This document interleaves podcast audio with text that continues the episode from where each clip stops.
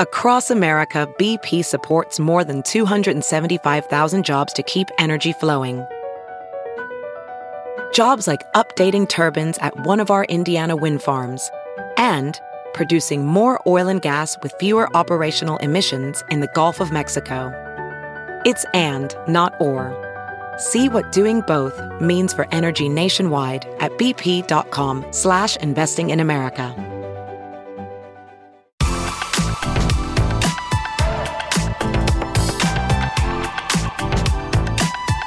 This is the Shermichael Singleton Show. I am absolutely thrilled with the guest we have on the show today, and I appreciate her for dedicating the time uh, to join us to talk about why she's running for president and some of her policy positions. I'm talking about none other than Marianne Williamson, the best selling author, political activist, and spiritual thought leader for over three decades 30 years. I'm 32. So as long as I've been alive, she has been a leader in spiritual and religiously progressive circles. She is the author of 15 books, impressive, four of which have been number one New York Times bestsellers. And here's an amazing quote that I love from Marianne. Our deepest fear is not that we ha- that we are inadequate. Our deepest fear is that we are powerful beyond measure. And that's from one of her books, A Return to Love. What an amazing quote. Marianne, welcome to the Shermichael Singleton Show. Oh, thank you. Thank you so much for having me. By talking about age difference, my career is 40 years old. so longer than I've been alive. yeah. Incredible. I have to tell you, you are to me a very unique candidate. I've worked on three presidential campaigns on the Republican side. And I remember when you first ran the first time around, and, and I watched you with great intrigue. Uh, your ability to communicate as a messenger, I thought was just phenomenal. Uh, some of the policy positions that you adopted, I even found myself as a conservative saying, huh, I actually like some of this stuff. And when I would talk to other individuals, Democrats, Republicans alike, they were all very much so intrigued by you. And, and as I was saying before we went live, I posted that you were coming on the show. And I was surprised by some of the people, and I know their politics, who DM'd me and said, I like her. I'm impressed by her. I want to hear what she has to say. So I think your support is more diverse and wider than people may actually realize. Well, thank you. That's kind of you to say. So let's just jump into this. Marianne, why run again? You ran the first time. Running for president isn't easy. You're a best selling author. Uh, you're soon to be grandmother, if not already a grandmother. I mean, there's a lot of things you can be doing with your life. Why throw your hat in the ring again? I think this country is on a dangerous trajectory. I think that there is a crowd closer to the gates of the Bastille than the political elite of either party seem to have any idea. When you have 70% of Americans, according to CNBC, who say they live with chronic economic stress, uh, when you see the level of sheer despair, the ubiquitous despair that's out there, people barely hanging on, you know, uh, just struggling to survive on a daily basis in the richest country in the world. This creates an unsustainable situation. This is so far beyond left versus right or conservative versus liberal. You know, uh, Eisenhower said that the American mind at its best is both liberal and conservative. We've forgotten that. We've forgotten it's not supposed to be either or here, guys. Nobody has a monopoly on truth. Nobody has a monopoly on ownership of this country. It's supposed to be this sort of yin and yang where, you know, high minded conservative principles, high minded liberal principles. And we're so busy arguing that that the real dichotomy is being ignored. And that real dichotomy is between the 20% of us who live basically, you know, in a great actually, you know, if you're in that 20% economically in the United States, life's good here. But you've got 70, 80% for people of people for whom um, it's like a sea of economic despair. And we're not dealing with it. We talk about it, but we're not dealing with it. And um, if we don't address it, enough talking about it, if we don't address it in ways that really make a difference, then I fear for my country. No, I, I, agree with those remarks, and I would venture to say that many people, to to to the point that you've made, in in regards to it being a little bit of liberalism, a little bit of conservatism, really sort of finding that right mark. I would also agree beyond the extremes. Let me ask you this question. I just want to get this out of the way because I've seen some reports on this, and people are saying, well, based on the way Democrats in, in this case, but even Republicans, based on the way both major parties set up their primary process, particularly if you're the sitting president, it's impossible for anyone of that particular party to run against the sitting president. So why even do this? Would you be taking votes away, going for the other guy? What do you say to people who ask that question? Well, first of all, I'm not taking votes away because I'm running within the Democratic primary. So you can't be a spoiler if you're running within the Democratic primary in terms of why do it, you know, I heard I heard Cenk Uygur say something that just hit me like a brick to the forehead. He said somebody is going to break through. Now, the mm-hmm. way the system exists right now, there's a lock on the door. There's no doubt about it. Everybody's seen it. Everybody knows it. It's it's like clear for everyone to see. But it's important to remember that the issues that I'm running on, which are considered moderate positions in every other advanced democracy, the majority of people in this country agree with them. Mm-hmm. So, at a certain point, what's happening here is that the political system at this point does more to thwart than to facilitate the expression of the will of the people. But the will of the people is like something that's almost like leaning against a brick wall. You just keep leaning against the brick wall. At a certain point, that wall is going to start to crumble. In a certain way, it's already crumbling now the the problem is uh, it, which way is it going to crumble is it going to mm-hmm. crumble in the direction of greater democracy and justice or is it going to crumble in the direction of authoritarianism and what could be a seriously dystopian society why do you think we're sort of fractured to, to that point that you just made about authoritarianism or, or a more freer society? Why are we sort of at this uh, unique dichotomy, if you will, trying to figure out what version of ourselves do we ultimately want to be? I think it's it's clear to anybody who really observes this here. This fracture was artificially created. You know, um, Matt Taibbi wrote a really good book called um, Hate Inc.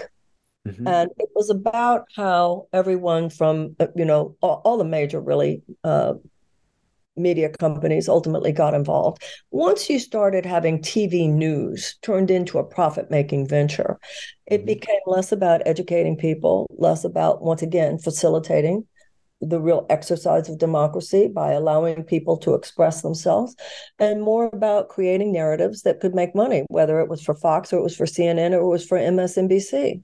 And they should all be ashamed of themselves, if you ask me. So yeah, I mean, look, I, I agree. I, am on television all the time, and I, and I think you're right in regards to the disservice. So, if you were to be elected, how would you yeah. try to change that? Well, you know, I don't think that you can change something like that only on the outside. I think it begins with a space of respect that you yourself try to demonstrate. And I think that we need to remember the foundational first principles of this country.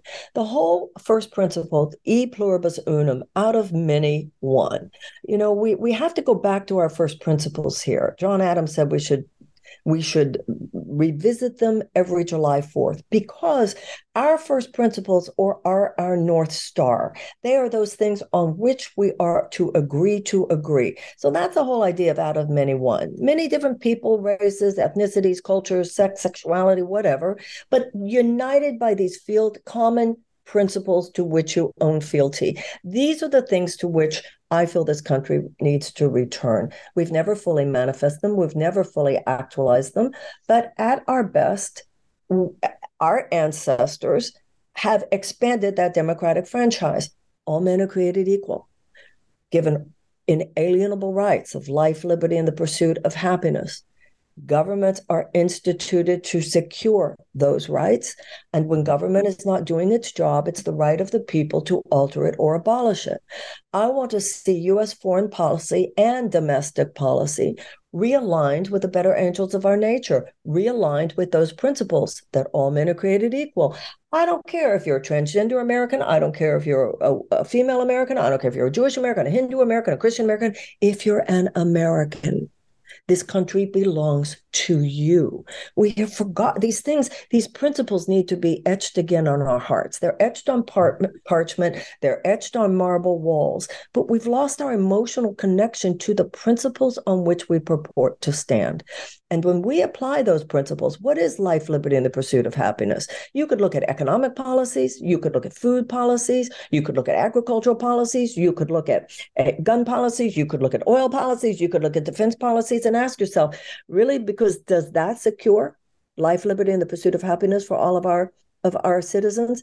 Then, once you agree that that is the point, then you have your high minded conservative, your high minded liberal views of how do we get there. But what's mm-hmm. happened to us, we've forgotten even what the goal is supposed to be. And that's when a country is in trouble. And, and so, in, in thinking about that, some folks who are supporters of Joe Biden or even Joe Biden himself, if you were on the debate stage with him, would say, I agree with everything that Marianne said, presumably. What would you say then in that regard distinguishes you from the current president and some of the positions he's taken since he's been in office? I'd say, really, President Biden, then why haven't you raised the minimum wage? I would say, it's you have a third of American workers living on less than $15 an hour. Only half of American workers can even afford a place to live. We have um, even $15 an hour is way below a living wage in major cities in this country. So, how do you, when you see how many people in this country have to work two or three jobs just in order to survive? So, the president said that we were going to raise the minimum wage, which he did for federal workers. And mm-hmm. then when it came to taking it further, once the parliamentarian said it doesn't belong in the bill, he stopped. Now, to be honest, I cannot even imagine the Republicans stopping because uh, on something they wanted because the parliamentarian said so. The parliamentarian well, I tell you that they would they, not. They just couldn't do that. they would like laugh, they'd fire that person. right. So that's what I would say. Really? Life, liberty, and the pursuit of happiness. Where's the life, liberty, and the pursuit of happiness for someone in the richest country in the world who has to work two or three jobs uh, to make a living? You know, both parties. Uh, and I, I, said this before, you know, shame on shame on you know pox on both houses. During the 1970s, the average American worker had decent benefits, could afford a car, could afford a house, could afford a home, could afford a yearly vacation, could afford for one parent to stay home if they wanted to, and mm-hmm. they could afford to send their kids to college. That was in the 1970s. It didn't just happen out of nowhere that that is no longer the case. No, I, I, think you're right. Guys, this is Shermichael Singleton, my guest today, Marianne Williamson, Democratic candidate for the presidency. Uh, check out her website, marianne2024.com.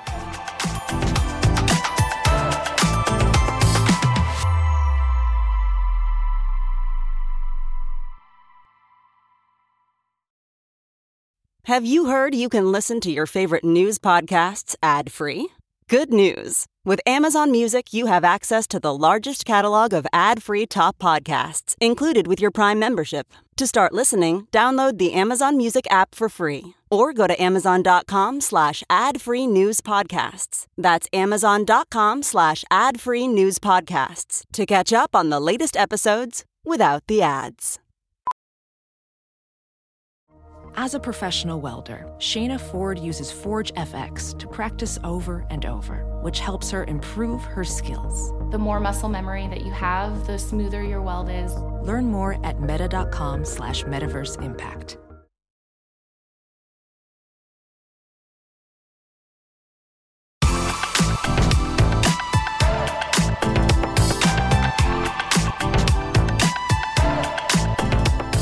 So, welcome back to the show, guys. My guest today is Marianne Williamson. She's running for president as a Democrat.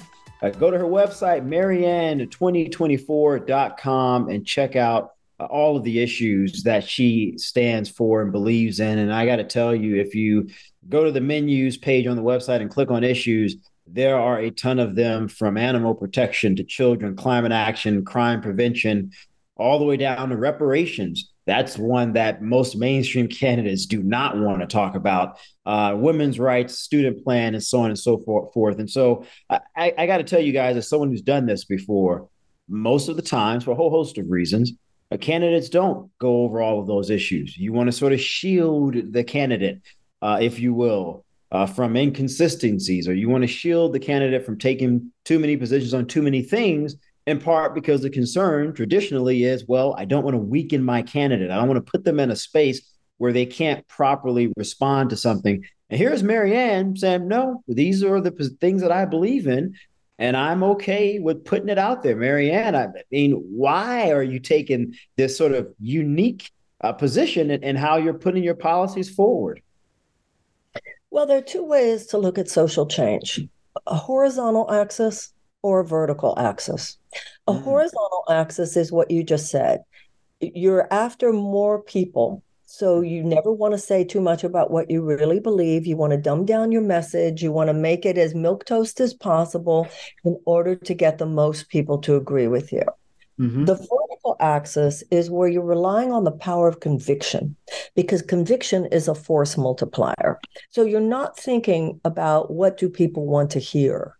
Uh, that's just people pleasing politics. That's where the leader is a follower rather than a leader. You say what you believe. And then if uh, if there are those who are either open to it or, uh, as uh, James Joyce would say, almosting it, then it it resonates with people and it attracts an audience. And also remember, as you and I were talking about off um, off mic, the positions that I take are the positions that are agreed upon uh, by you know the majority of people in this country say they want universal health care and so forth.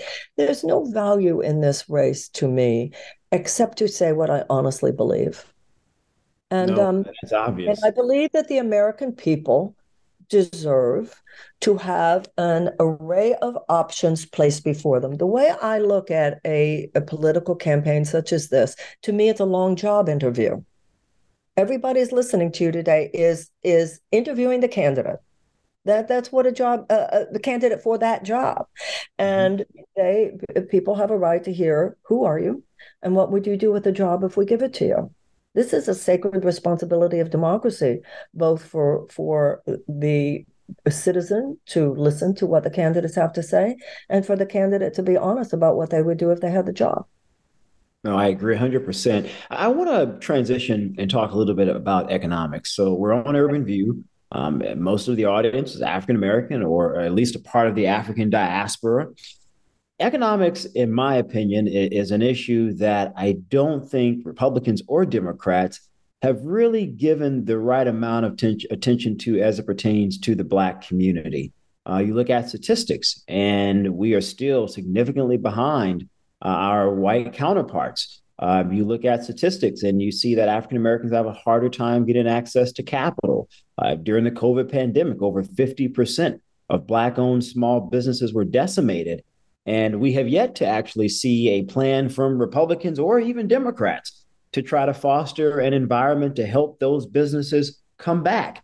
What exactly would be your plan? What is your plan? And, and for Black voters who may sort of be on the fence, who are interested in someone who's willing to dedicate the proper amount of time and attention to elevating economics for our community, what do you say to them?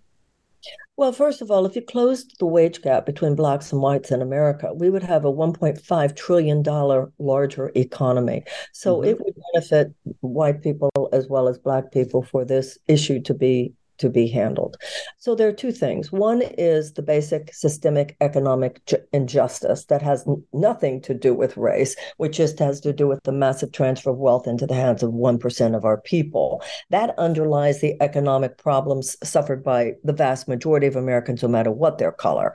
And that is my main answer to that is a complete economic U-turn uh, encapsulated in something I call an economic bill of rights. Mm-hmm. Now, when it comes to racial, however, you know, I come at this, uh, from a uh, a career as well as a personal devotion to spiritual principle, and whether it's Catholics at confession or Jews on Yom Kippur, the Day of uh, Atonement, or a twelve-step Alcoholics Anonymous meeting where people are admitting the exact nature of their wrongs.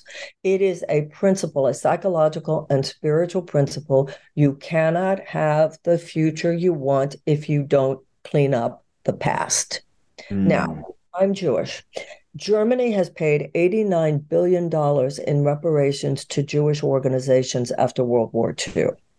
By the middle of the 20th century, it was a commonly accepted um, a principle of civilized behavior, certainly in the Western world, mm-hmm. financial remuneration to people who have been wronged by another people. We even paid $25,000 each to those who had been incarcerated, um, interned uh, Japanese uh, citizens, yeah. Who, you know, Japanese Americans who were interned during uh, World War II.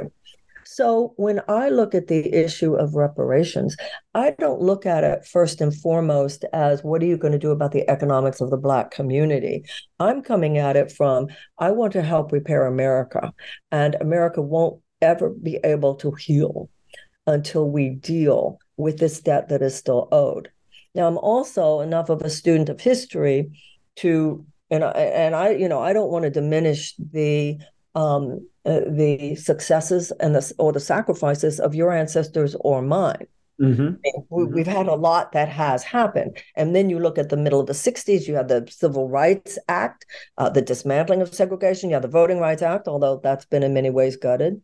And I believe if Martin Luther King had lived, and I believe if Daniel Patrick Moynihan had not suggested to Nixon the uh, um, policy of benign neglect, I think that would have been next on the agenda is financial remuneration, and that's why I believe that um, that uh, reparations should be paid. Now, if you look, just going back for a moment to the issue of Germany, Germany, yeah. World War II was over in 1945 and there's there's no doubt about it. There has been some profound emotional and psychological reconciliation between germany and the jews of europe. And i think a lot of that not all of it but a lot of it had to do uh, with the financial remuneration that was part of their mea culpa. They, they didn't say it wasn't me. I mean even the ones whose it had been their grandparents you know it was just kind of okay put put let's put some money on the table. It doesn't mean the holocaust didn't happen but this is part of how this healing takes place. And that's how I I feel about it. And that's why I have a plan for reparations. How, would you Congress is very divided. I mean, you know, on the Democratic side, you have progressives versus more moderate centrists. On the Republican side, in the House and Senate, you, or in the House, you have the MAGA faction, uh, the Freedom Caucus faction versus the Republican centrists. How would you, if you're you're president, and you're trying to work with Congress to create, craft this legislation that you would ultimately sign uh, to figure out a way to have more equity economically, how do you bring those disparate factions together? Because you have one side that would say, well, uh, you know, we don't have anything to do with what happened 200 years ago. So why would we agree with this? And then you may have some progressives who may argue, well, this doesn't go far enough. Well, first of all, it goes back to what you and I were talking about a few minutes ago. I'm not doing this leading with what can happen. I'm mm. leading with this is what needs to happen. Mm-hmm. That's number one. And by the way, I want to go back a little bit even on that. The majority of people didn't say, let's free the slaves. The majority of people didn't wake up and say, let's give women the right to vote. The majority yeah. of people uh, it didn't say let's desegregate the American South. You you don't you don't begin with a majority. You begin yeah, with truth true. as you understand it, and that mm-hmm. harnesses a majority. If this country would get into a place where it would elect me president, it's reasonable. It would also be at a place where it would be electing people who agree enough uh, with what I'm talking about to help get some some deals on the table. Obviously, the president doesn't have a magic wand. We don't want the president to have a magic wand. Right. Um, but no matter who the president is, he or she hopes for a House and a Senate who wants to play ball. So mm-hmm. obviously, if I didn't have a House or a Senate that would uh, want to play ball, then it's not reasonable to assume I could get uh, the whole thing accomplished. But the very fact that it is my conversation, the very fact that I I try, the very fact that I make it part of the bully pulpit expands the conversation, and I think yeah. expands the understanding of many many people, particularly white Americans, to why this is actually a good idea that benefits everyone. Well, why do you think, to the point that you just made, you clearly understand the limitations of the executive branch? And you clearly recognize the importance of that. Why do you think, and I don't want to isolate President Biden here, just presidents in general, why do you think they haven't used that bully pulpit enough to sort of govern national conversations, to have an impact on the markets, to have an impact on, on corporations in terms of wages. I mean, because you know, we're having this conversation right now in the country, 339,000 jobs added to the economy. We found out two weeks ago. Unemployment, 3.7%. I have some issues with the statistical modeling there, but I don't want to get into the data on that. Yet wages are not increasing. A significant amount of Americans are just completely not looking for jobs. And that's millions of people that we're not even talking about them. They, they, they feel left out. I mean, when I go home, Marianne, to my hometown of New Orleans, and I talk to many of the Black people that I grew up with, many of them much older now, they say no one cares about us. These aren't folks with college degrees. They're just folks who are working class people. And say, you know, Democrat, Republican, they don't care about my day to day. They don't. Mm. Your friends are correct. Washington is owned by a corporate matrix which rules this country, whether it's the donations and the lobbying of insurance companies, pharmaceutical companies, gun manufacturers, big food companies, big agricultural companies, big chemical companies, big oil companies, or defense contractors. They own our government. Our government has become a system of legalized bribery. That's what it is. And they all go as far as their corporate donors say, there it will allow you to go. And if you do any differently, we will make sure that you're primaried. We will make sure that we give the money to your opponent. We will make sure that we will decimate you in the next election. We will make sure that we gerrymander you out of existence or whatever it is. And what you say your friends are saying is exactly that sea of, of economic despair that I was talking about. And yeah. you also said something very interesting right now this isn't what people would have considered the usual suspects. This is people with college degrees. Mm-hmm. This is people and, and people who have done everything right, have done everything that they were told. Well, you do that and you'll be able to, to close the wage gap. Yeah. You'll do that and you'll be able to climb the ladder. People are figuring it out. So, this is what I mean. This is dangerously unstable now. This is dangerously unstable. And um, what you just said is exactly what I mean. And that's why they don't use the bully pulpit because they're owned by the corporations. We have a political system at this point that does more to serve the short term profit maximization goals of its mainly corporate donors than it does to serve the health the, the goal of health safety and well-being of their own constituents the people of the united states and our environment and our children and our future our habitability of the planet. So when you ask me why am I running, because this is the eleventh hour now. When you say you go home, it's what I hear when I go. It's what everybody hears when they go home.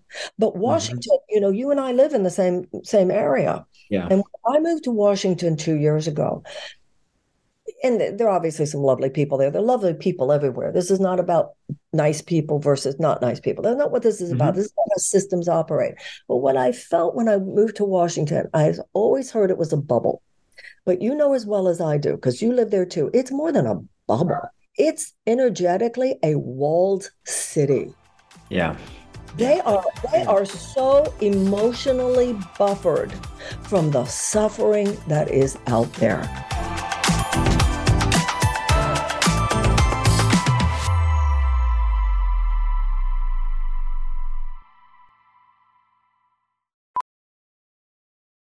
VR training platforms, like the one developed by Fundamental VR and Orbis International, are helping surgeons train over and over before operating on real patients. As you practice each skill, the muscle memory starts to develop. Learn more at meta.com slash metaverse impact.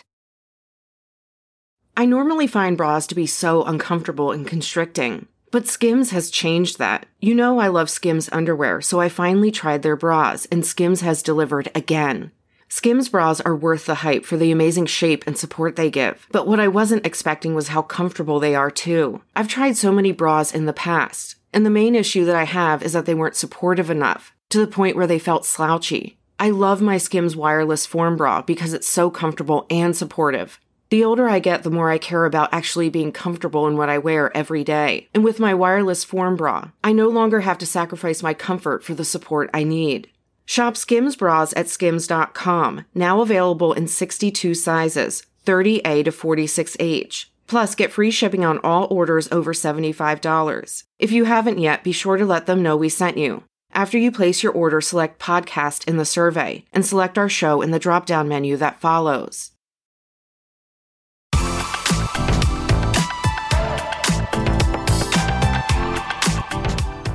Let's say that the fight for minimum wage, for for example, and you know I've tussled and wrestled with this particular topic for in a lot of ways, and I want to bring it up because a, lot of people um, who are poor, regardless of ethnicity, but a lot of Black Americans find themselves in that particular group.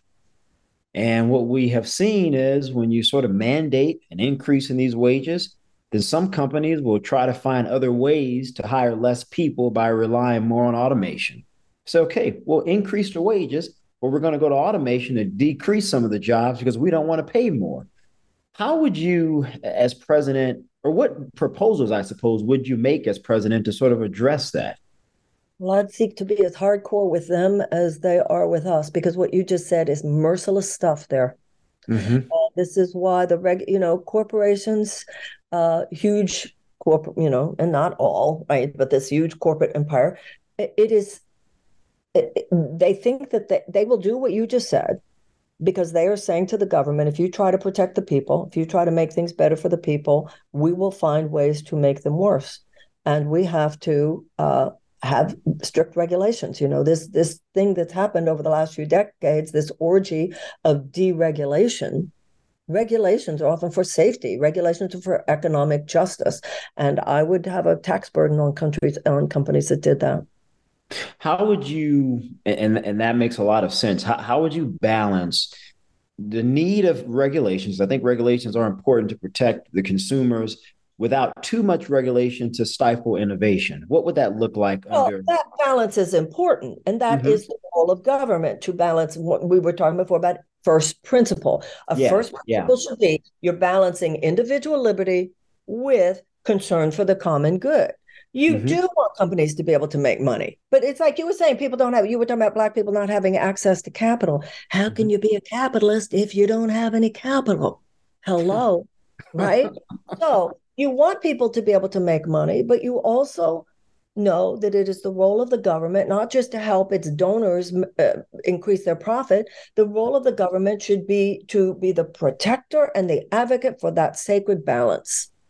Because yes okay company over there you want to make a lot of money and uh, hire a lot of workers and do a lot of goods good for you. But if you are spewing carcinogens into the river not okay Mm-hmm. If you are if you are taking safe if you are doing what you're talking about optimizing your own profit for your stockholders at the expense of the safety of your workers and the benefits of your workers that they need in order to live and to support their families not okay.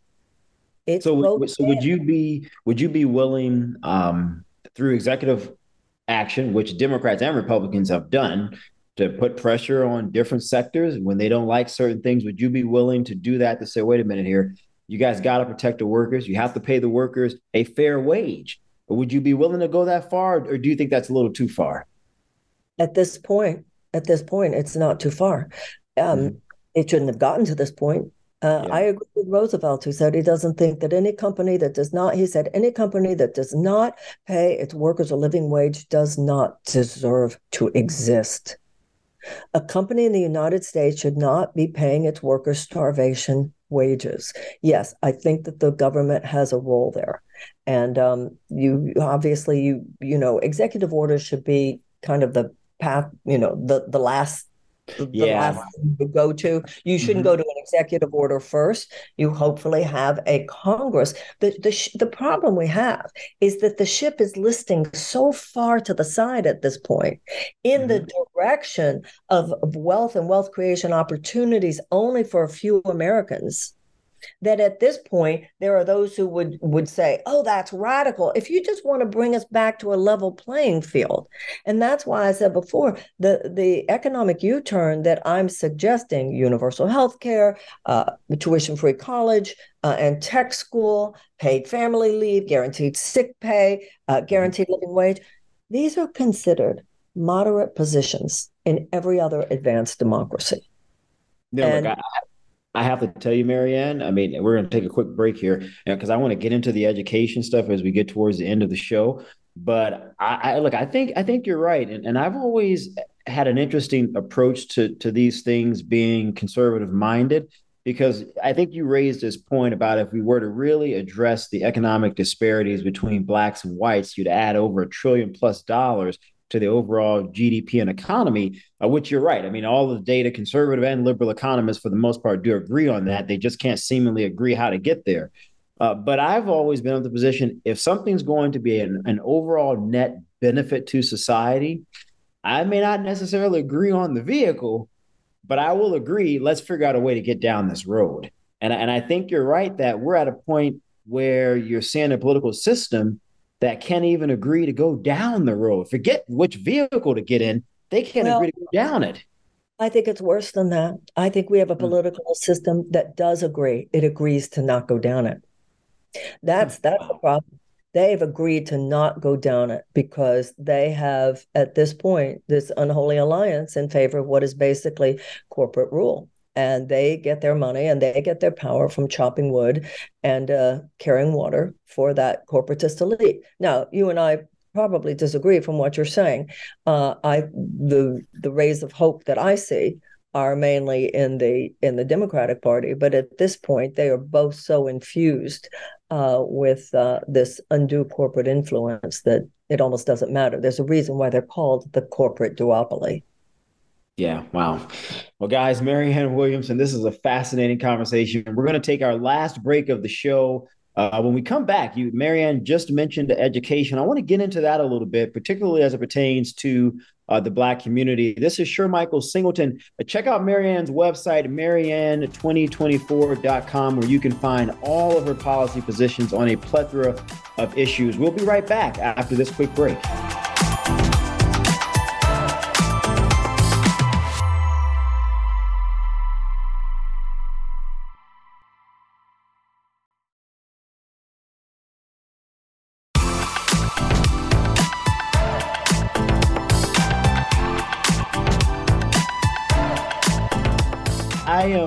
Enjoying this conversation with my guest, Marianne Williamson, who's running for president of the United States.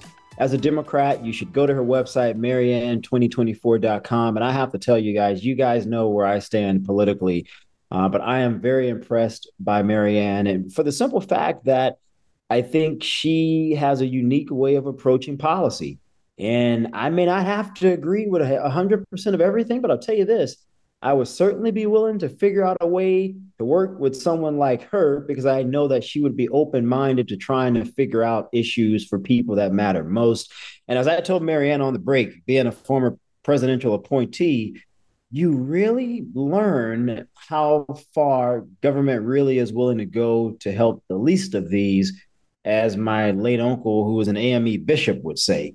And the unfortunate reality is we have a duopoly, a, a two party system that is more interested, invested in maintaining power as absolute power corrupts absolutely. That old aphorism reminds us. So, Marianne, you talked about education before we went to the break, and you talked about trade schools as well. Now, Black women are going to college and are graduating at incredible rates. I was just looking at the data yesterday with, with my girlfriend, who's now looking at Oxford, Yale, and Stanford for grad school. I mean, Black women are just crushing it. But when you look at the data for Black men, many of us are having a challenging time graduating high school and getting into college, but having a really difficult time staying in college talk about that a little bit and how would you sort of address that divide that you see within the black community of academic attainment the divide specifically uh, based on gender and the fact that yeah. black women mm-hmm.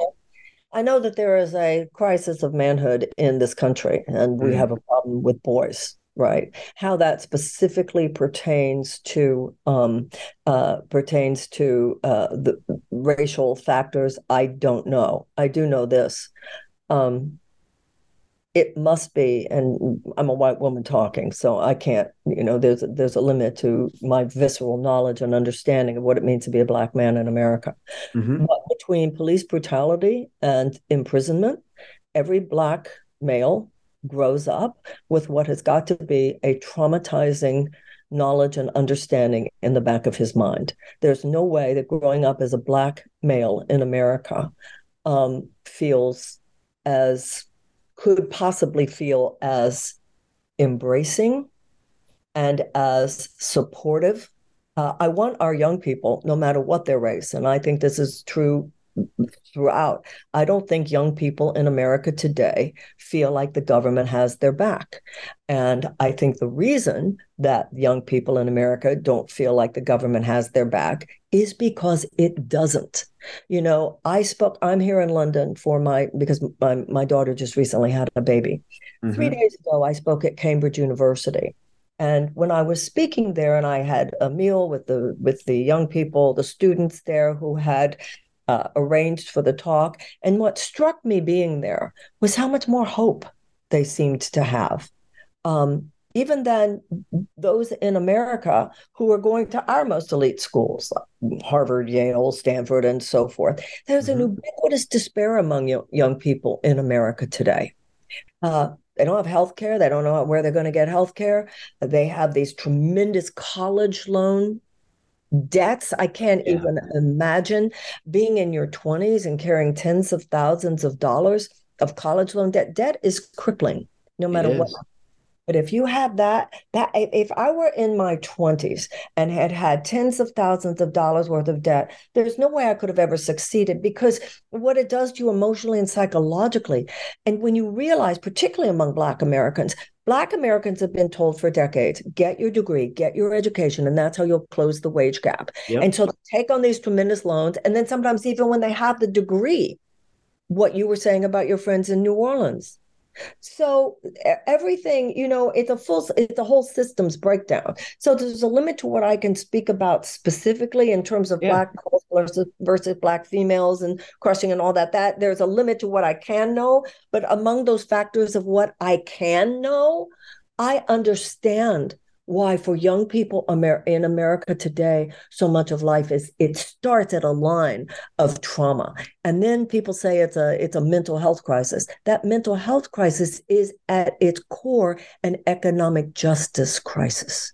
And that's why none of these issues, you know, I had lunch uh, earlier today. I was talking to a man who had been uh, in a high level position uh, dealing with the foster care system in Texas, of all places, where mm-hmm. he said, by how much of that was a you know most of the people there were uh, um, uh, people of color. I said to him how do we fix the foster care system? He said if you do not fix the issue of the economic inequities you can't fix anything else.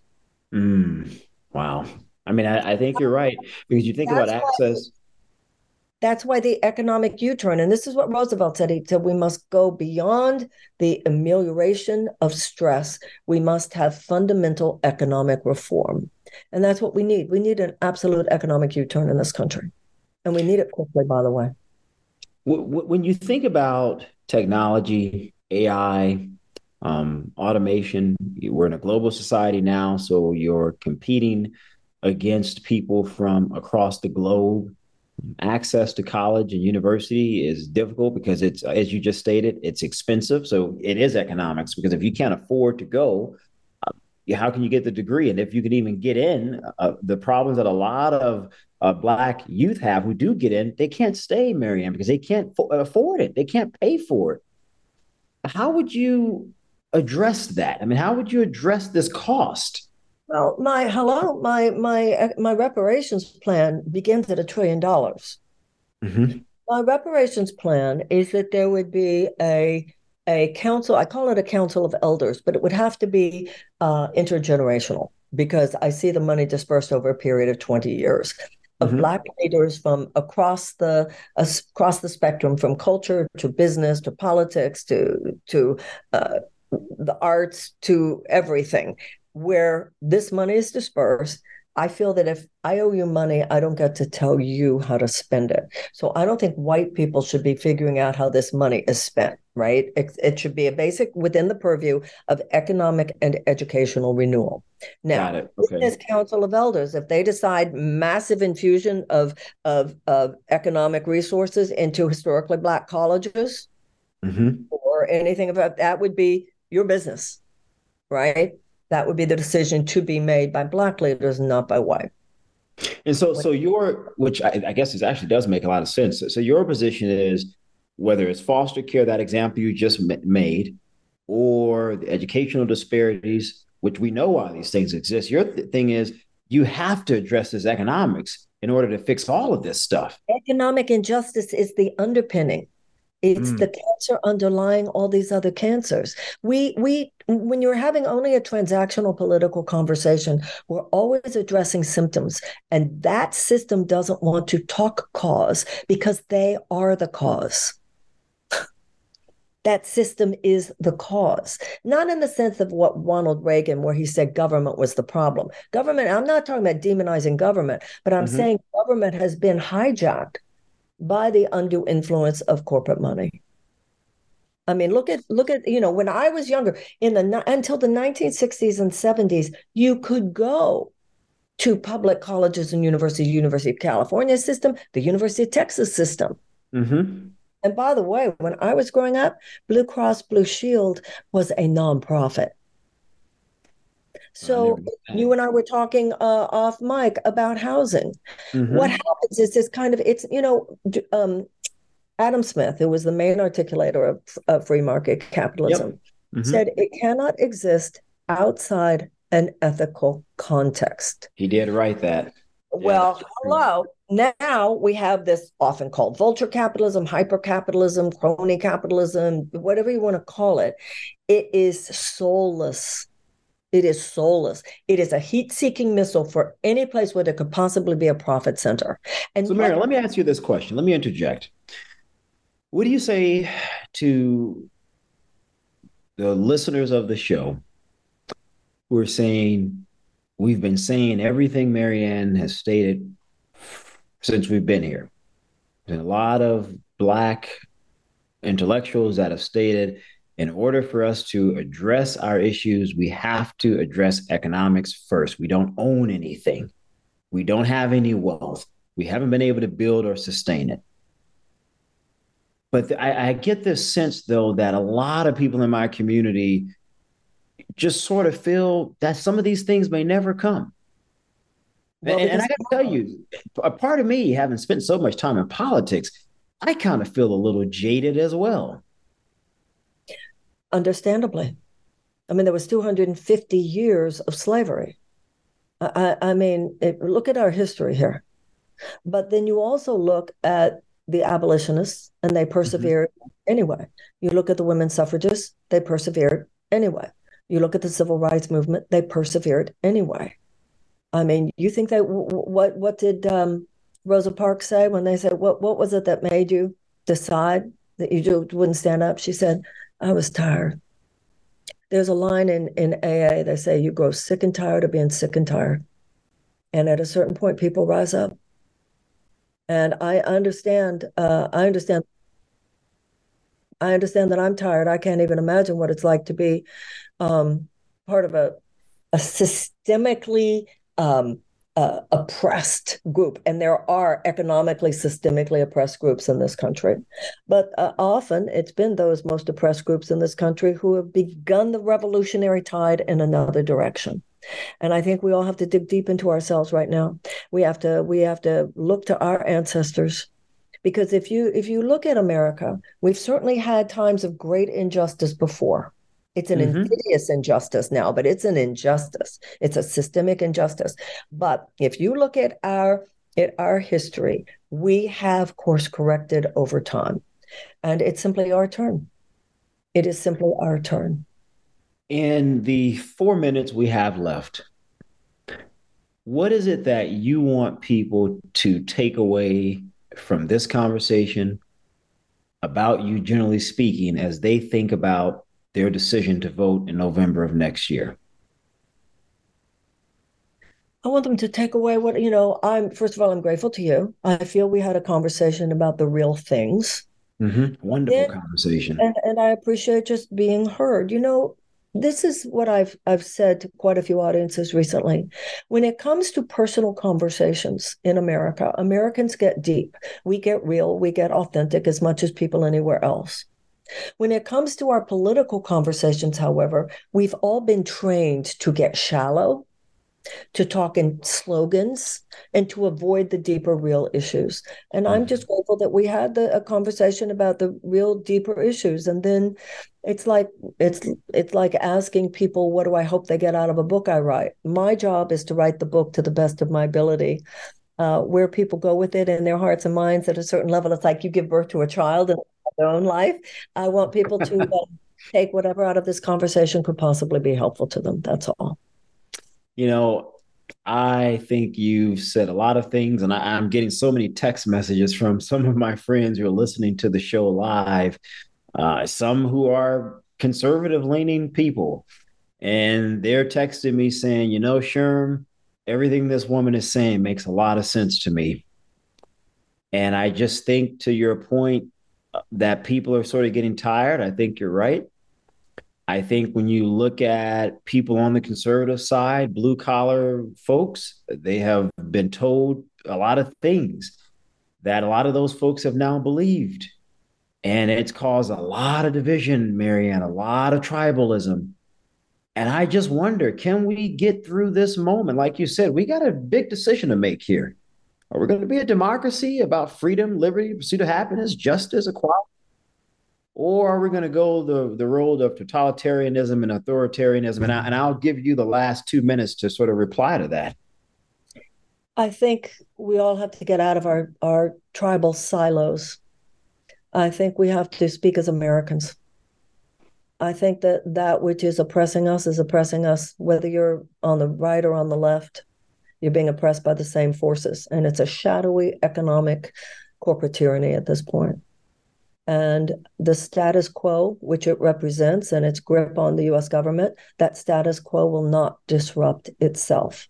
That's going to be our job. You know, whether it was abolition or, or women's suffrage or the civil rights movement, it wasn't that a political party began the shift, it was the people themselves. And um, we need the electoral power we can't mm-hmm. leave electoralism out of it. But we, the people, have to rise up now, not as black, white, rich, conservative, or liberal, but as Americans. And uh, I think if you look at the history of this country, we've done it before. It's our turn now. And I don't just think that we can do it, I know that we can do it. And I'm just grateful for anyone who considers my being president as part of what could be a solution. Well, look, I have to tell you, I've enjoyed this conversation. I mean, this was a wonderful, wonderful conversation. I could talk to you all day. Uh, Marianne Williamson, Democrat running for president of the United States. Guys, check out her website, marianne2024.com.